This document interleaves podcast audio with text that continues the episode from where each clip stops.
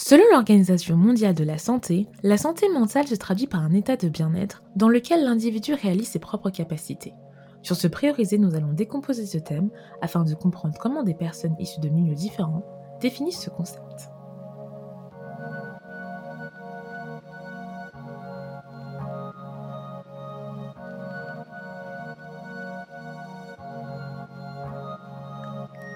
Aujourd'hui, nous allons parler en profondeur de comment prioriser sa santé mentale en tant que mère de famille. Donc, grâce à la conversation avec Anturia, nous avons pu comprendre les conséquences sur la santé mentale. Mais qu'en est-il de, des concepts abordés dans l'épisode précédent et dans d'autres pays? Discutons brièvement de ces points à travers des sources qui viennent majoritairement d'Amérique. Avant de partager avec vous tout ce que j'ai pu recueillir euh, dans mes recherches ces dernières semaines, euh, je tiens déjà à mentionner que les sujets qui vont suivre peuvent être assez durs à écouter, donc assez trigger warning. Donc voilà, si vous êtes sensible à ça, n'hésitez pas à prendre des pauses et à prendre votre temps pour euh, les écouter. Euh, et sachez qu'en fait, le but du podcast, c'est vraiment de sensibiliser hein, les gens sur ce thème-là. Et je tiens aussi à, dire, à m'excuser, voilà, j'aurais dû poster le podcast hier, enfin du coup, bah, samedi, mais j'avais tellement de choses à faire cette semaine que je n'ai pas eu le temps, donc du coup, je le poste aujourd'hui, donc dimanche. Mais bon, here we go, honey. Parlons bien, parlons de santé mentale, parlons de bien-être et parlons de maternité et de mère de famille. Avant toute chose, j'aimerais parler de, voilà, choses importantes euh, à connaître qui sont pour moi les facteurs individuels qui peuvent impacter la santé mentale et le bien-être d'une mère de famille.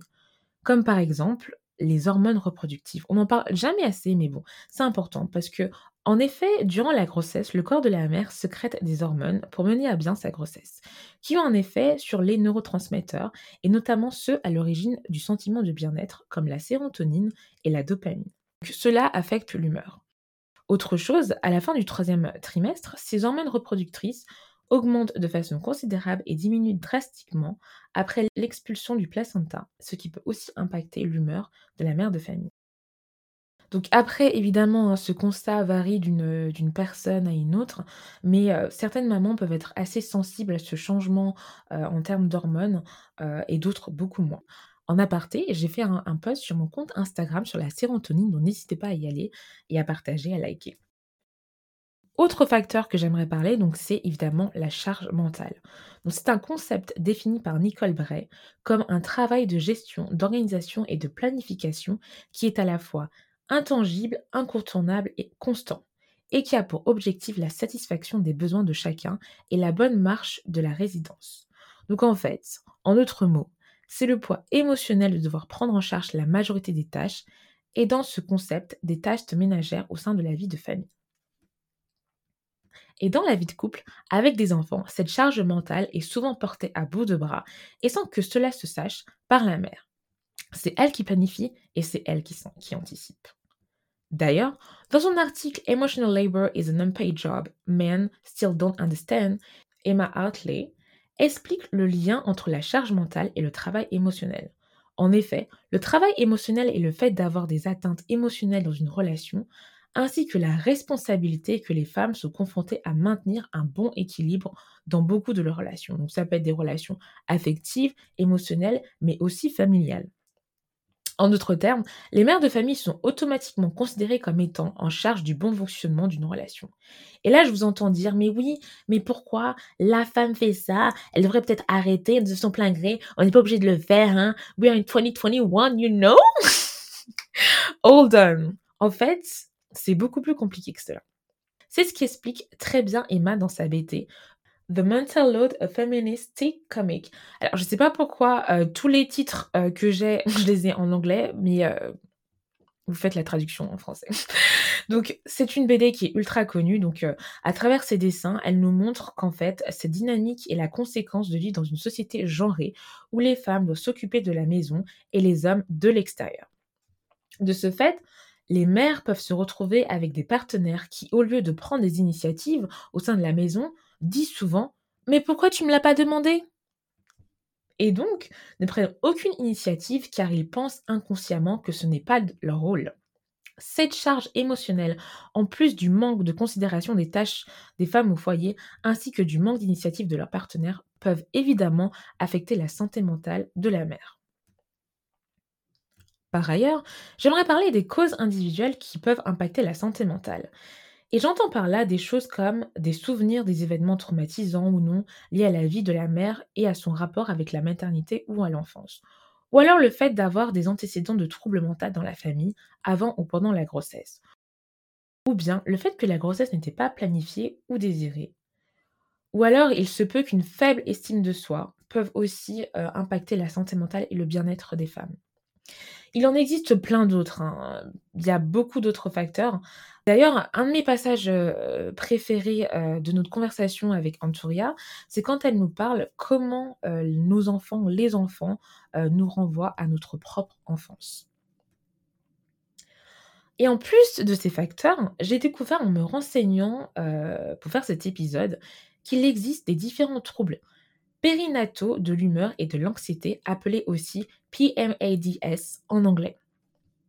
En fait, il s'agit de symptômes qui peuvent affecter les femmes durant leur grossesse ou leur maternité, car ils créent des problèmes émotionnels ou physiques, les empêchant ainsi de mener à bien leur maternité dans les meilleures conditions. Comme par exemple l'ajustement postpartum. Alors, on parle d'ajustement postpartum quand être parent nécessite des ajustements qui peuvent créer un nouveau stress, un stress qui peut être élevé, euh, surtout quand il s'agit de femmes qui deviennent mères de famille pour la première fois. Donc ces symptômes peuvent être similaires au baby blues, mais s'ils impactent euh, de façon considérable le rôle parental de la mère, ce n'est plus un ajustement, mais sûrement un autre trouble plus grave comme le baby blues. En parlant du baby blues, baby blues est quant à lui fait que la mère se sent extrêmement fatiguée, triste, irritée en permanence. Les symptômes commencent généralement entre 1 à 3 jours après l'accouchement et peut durer jusqu'à 14 jours. Alors pour la dépression postpartum, les symptômes peuvent durer jusqu'à un an. Et on parle de dépression postpartum quand la mère est triste, anxieuse, agitée et n'a plus d'énergie. Elle a des difficultés de concentration. Elle se sent aussi coupable et peut avoir des pensées qui vont contre euh, son bien-être ou celui de son enfant mais il faut prendre en considération que chaque expérience de dépression postpartum est singulière. Autre trouble, l'anxiété postpartum. Comme son nom l'indique, il s'agit d'avoir l'anxiété après la naissance de l'enfant ou pendant la grossesse. Les symptômes sont en rapport avec le fait d'être angoissé vis-à-vis de la grossesse ou de la maternité et s'illustre en étant constamment préoccupé, en pensant qu'un événement négatif va se produire ou alors la sensation que le cerveau travaille continuellement. D'un point de vue physique, les symptômes sont le fait d'avoir des troubles du sommeil ou de l'appétit, ou alors d'avoir de la nausée, des étourdissements ou des palpitations cardiaques. D'autres mamans ont des TOC postpartum. Il se peut que cela arrive que des mamans développent des TOC postpartum alors qu'elles n'en avaient pas avant d'être enceintes. En fait, il s'agit d'avoir des pensées intrusives, irrationnelles et répétitives pendant l'année qui suit l'accouchement, et plus précisément, il s'agit d'avoir des pensées négatives, répétitives et obsessionnelles qui peuvent apparaître avec une visualisation mentale euh, de l'image euh, liée à l'enfant. La mère peut être aussi hyper vigilante, elle peut avoir peur d'être seule avec l'enfant. Elle peut aussi avoir des troubles compulsifs et répéter les mêmes gestes au quotidien. Alors en fait, c'est un symptôme que je trouve super intéressant parce que je pense qu'il peut être précisément être considéré comme étant entre guillemets normal, euh, car il peut être aussi assimilé comme étant euh, comme étant une, conséquence de l'instinct maternel.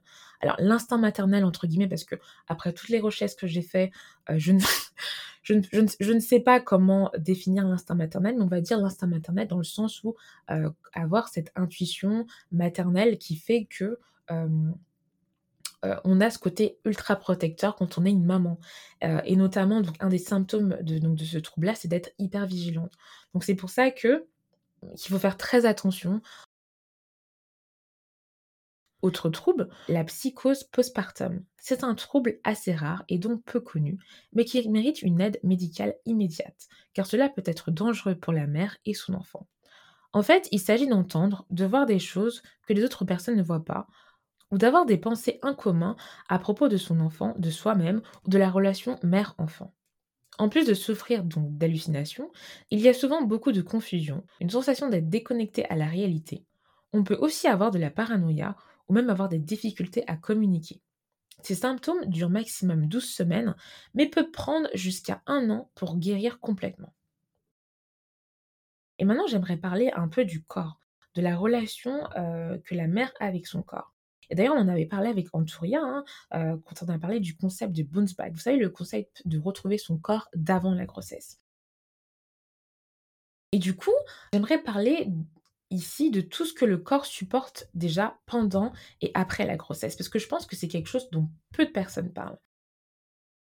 Concernant cette transformation, il y a déjà une transformation au niveau de l'utérus, du vagin et de la vulve. Sachez qu'après l'accouchement, les femmes ont souvent des crampes comme des crampes menstruelles et cela peut durer jusqu'à trois jours après l'accouchement. Aussi, euh, euh, les femmes ont des règles postpartum appelées lochia qui peuvent durer jusqu'à six semaines. Par ailleurs, il y a aussi de la constipation postpartum. Donc, comme son nom l'indique, c'est le fait d'être constipé euh, à cause de la déshydratation. Le pelvic ayant été beaucoup sollicité en le temps de la grossesse, il est possible de devoir faire une rééducation du pelvic afin d'éviter l'incontinence. Et pour finir, les femmes enceintes peuvent souffrir d'hyperpigmentation, d'acné, elles peuvent également perdre un tiers de leurs cheveux après l'accouchement, ainsi que d'avoir des caries ou de la parodontite. Mais concernant le bounce back, déjà, personnellement, je trouvais ça un peu curieux d'être autant fascinée par le fait de retourner à son corps d'avant l'accouchement, euh, parce que même si je ne connaissais pas tous les changements hein, euh, corporels que les mères subissent, j'ai quand même compris euh, que ce sont des transformations qui nécessitent un temps de guérison. Et du coup, au départ, je me suis dit, ok, d'accord, donc ce sont généralement des influenceuses, ou du moins ça a été vraiment les premières personnes que j'ai vues qui parlaient de ce côté bounce back, retrouver son corps d'avant, c'était des influenceuses. Et en fait, une partie de leur travail est de transformer chacune étape de leur vie en un business. En prenant du recul et en prenant en considération tout ce que j'ai appris à travers mes recherches, je me suis dit que s'il y avait plus de sensibilisation sur ce qu'engendre la maternité ou bien un accouchement émotionnellement et physiquement, euh, je pense que c'est ces objectifs au niveau corporel de redevenir fit, musclé, euh, voilà, mince, euh, ne seraient pas euh, aussi élevés. Ou du moins, je, l'espère, je l'espère profondément. Tout cela fait écho à cette conversation qu'on a eue avec Anturia, qui parle de la recherche de la perfection. mais encore une fois, la question est de savoir qui en bénéficie vraiment. Mais avant de vous laisser réfléchir sur cette question, j'aimerais qu'on parle un peu de féminisme j'ai longtemps hésité à aborder le côté, l'aspect féministe, de ce concept parce qu'il y a tellement de choses à parler que je me suis dit: «Je pourrais jamais vraiment dire ce que je pense et ce que je veux, en très peu de temps». Mais je me suis rendu compte aussi, vous savez, que mes épisodes solo, c'est juste des introductions au fait d'approfondir différents concepts pour que vous aussi fassiez vos propres recherches. Coup, revenons à nos moutons. Alors pour faire très, très court je vais partager les pensées de certaines femmes féministes et notamment l'écrivaine espagnole Esther Vivas, qui est aussi l'autrice de Maman désobéissante, la maternité sous un prisme féministe. L'artiste pense qu'il y a fondamentalement deux types de mères de famille. La première est celle qui est complètement dévouée à sa famille, elle se sacrifie entièrement. Et d'ailleurs, il y a une romantisation de la maternité à travers elle. La deuxième est celle qu'on appelle la mère indigne, parce qu'elle est l'opposé de la mère qui, qui se sacrifie.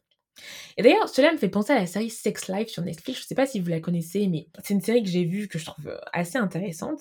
En fait, c'est une série qui, fait un carton d'ailleurs, hein, et qui raconte l'histoire d'une jeune mère de famille mariée, euh, et qui est perdue entre choisir euh, entre son mari, ses enfants, sa vie de famille traditionnelle, qui a l'air d'être parfaite au premier abord, et son ex, avec qui elle a eu une relation toxique et sexuellement intense.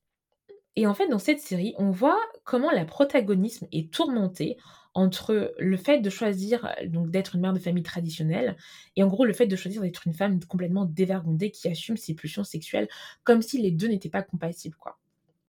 Et en fait, moi, ce que je trouve super intéressant dans cette, dans cette série, mais que j'ai adoré tout au long de cette série, c'est la façon dont c'est filmé. Parce que quand elle est en mode mère de famille traditionnelle, elle est toujours habillée avec une longue robe blanche. Il y a des codes du romantisme. Euh, voilà, c'est elle habite dans une maison avec son mari, euh, très belle, avec un grand jardin, des fleurs, voilà, euh, le vent qui, rentre dans la maison, etc. Enfin, c'est blanc, c'est épuré, il y a vraiment ces codes-là. Alors, quand elle est euh, avec son ex, euh, voilà, son ex hein, dévergondé, là, vraiment son ex qui est vraiment trash, c'est d'autres codes. On la voit habillée ultra sexy, les codes couleurs, c'est des codes de couleur sombre, code couleur violet, code couleur rouge c'est d'autres c'est d'autres musiques, mais ça n'a strictement rien à voir. Bref, en gros, au lieu d'être la même personne dans les deux situations, à savoir dans sa vie de famille traditionnelle et avec son ex toxique ou sexuellement c'était caliente, elle n'est pas du tout la même en fait. Et c'est ce que explique, entre guillemets, euh, euh, l'écrivaine espagnole, hein, Vivas, qui quand elle nous fait part de cette dichotomie.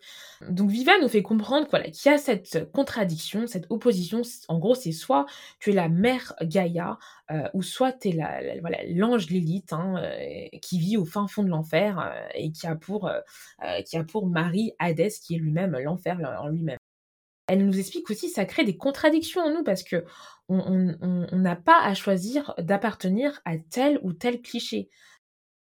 Ça met la, mère en sentiment d'échec parce que justement elle ne peut pas atteindre cette, cette, euh, ce côté traditionnel et pur en permanence. C'est impossible. Alors, et pour euh, la créatrice espagnole féministe du cercle des mauvaises mères, Laura Baena, la seconde vague féministe dans les années 70, dans les années 70 a créé un rejet, voire un discours anti-maternel ou anti-reproductif. Chose qui est quand même plus ou moins compréhensive parce que on sait que la maternité est malheureusement un des euh, principaux euh, moyens de domination des inégalités hommes-femmes. Et d'ailleurs, c'est, quelque chose qui est, utilisé hein, pour justifier, par exemple, les inégalités salariales entre les femmes et les hommes. Mais aujourd'hui, on se rend compte euh, qu'il y a de plus en plus euh, de mères de famille euh, qui assument détester la maternité, mais adorer leurs enfants, qui assument expliquer que voilà, elles détestent la violence et la transformation qu'engendre la maternité, ou même, par exemple, on parle aussi de plus en plus du fait que d'accoucher euh, peut être quelque chose qui est mortel encore aujourd'hui, hein. et notamment aux États-Unis, alors que les États-Unis c'est considéré comme un pays riche, on ne devrait pas avoir autant de morts euh, dans un accouchement, mais c'est pas du tout le cas. Et d'ailleurs, il y a même énormément de femmes noires afro-américaines euh, qui ont le plus de chances de mourir d'un accouchement que de femmes d'autres races. Et donc du coup, je me suis dit, ça c'est super intéressant, mais je suis tombée aussi sur les, paroles euh, d'une autre féministe argentine cette fois, qui s'appelle Veronica Gogo. Et en fait, Veronica Gogo, elle met en lumière cette pression de devoir tout gérer, d'être parfaite en permanente. Et elle dit, aucune mère ne peut s'en sortir seule. Dans la solitude, n'importe qui devient fou. Et pour elle, le féminisme doit considérer la maternité sous le prisme de la communauté et de l'interdépendance. En d'autres termes, euh, il est nécessaire de penser à des solutions collectives plutôt que de genrer les problématiques liées à la maternité, car en fait la pression repose toujours sur les femmes, et même si elle n'appartient plus à la mère, elle appartiendra, elle toujours à une autre femme que la mère. Par exemple, la nounou que la mère va embaucher, ou la, la femme de ménage que la mère va embaucher. Car en effet, aujourd'hui, selon une enquête de l'INSEE de 2012, les mères réalisent 72% des tâches ménagères et 65% des tâches parentales. Et en 2019, pour un sondage de l'IFOP, 73% des femmes interrogées déclarent en faire plus que leur conjoint.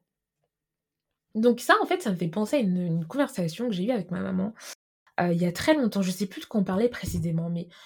Et un jour, elle m'a dit, mais tu sais, Stella, parce que moi je suis d'origine camerounaise, elle m'a dit, mais tu sais, Stella, euh, au Cameroun, à mon époque, élever ses enfants, c'était en fait le fait de comprendre que les enfants soient élevés par la communauté. Elle me disait, mais tu sais, au Cameroun, à mon époque, l'enfant appartient à la communauté. Et puis elle parlait du fait que voilà, elle est revenue en France, elle s'est rendue compte que le fait que voilà, laisser son enfant à sa voisine, avoir cette confiance que la communauté aussi prend le relais, c'était impossible en France. Parce qu'elle m'avait dit déjà en France, il y avait énormément de faits divers où, tu avais peur en fait de laisser ton enfant jouer à l'extérieur parce que les enlèvements, etc.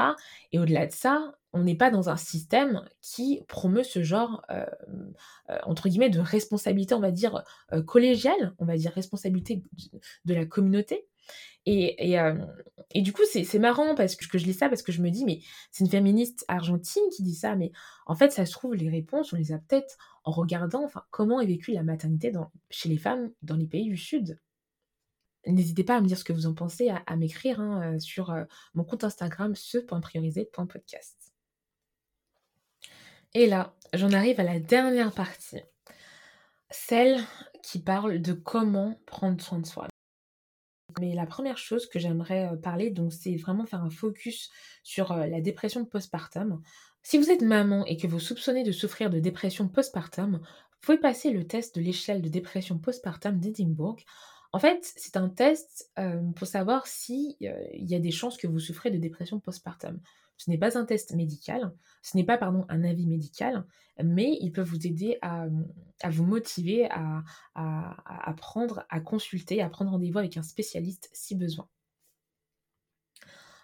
Aussi, j'ai lu qu'il existait des psychologues spécialisés en la dépression postpartum, donc n'hésitez pas à les même en France, hein, et n'hésitez pas à les contacter, si besoin. Autre conseil, que j'ai entendu, c'est vraiment, d'en parler, n'hésitez pas à en parler, dans votre cercle, dans votre entourage, parler auprès des personnes de confiance, que vous vous sentez dépassé si c'est le cas, que vous avez besoin d'aide, mais aussi, voilà, personnes spécialisées, de votre médecin, de votre sage-femme ou bien même du planning familial. Il existe différents types de thérapies, donc n'hésitez pas à vous, rapprocher de vos spécialistes en question. Merci aux mères de famille. Merci à vous les mères ou les futures daronnes, comme le disait très bien Anturia, heu, qui nous écoutent, heu, celles qui se projettent déjà dans leur maternité, celles qui doutent. Heu, merci pour vos retours parce que j'ai énormément de retours et ça fait vraiment plaisir. Retrouvez-nous toutes les 2 semaines pour un nouvel épisode et sur le compte Insta de ce.prioriser.podcast. À très vite et en attendant, priorisez-vous.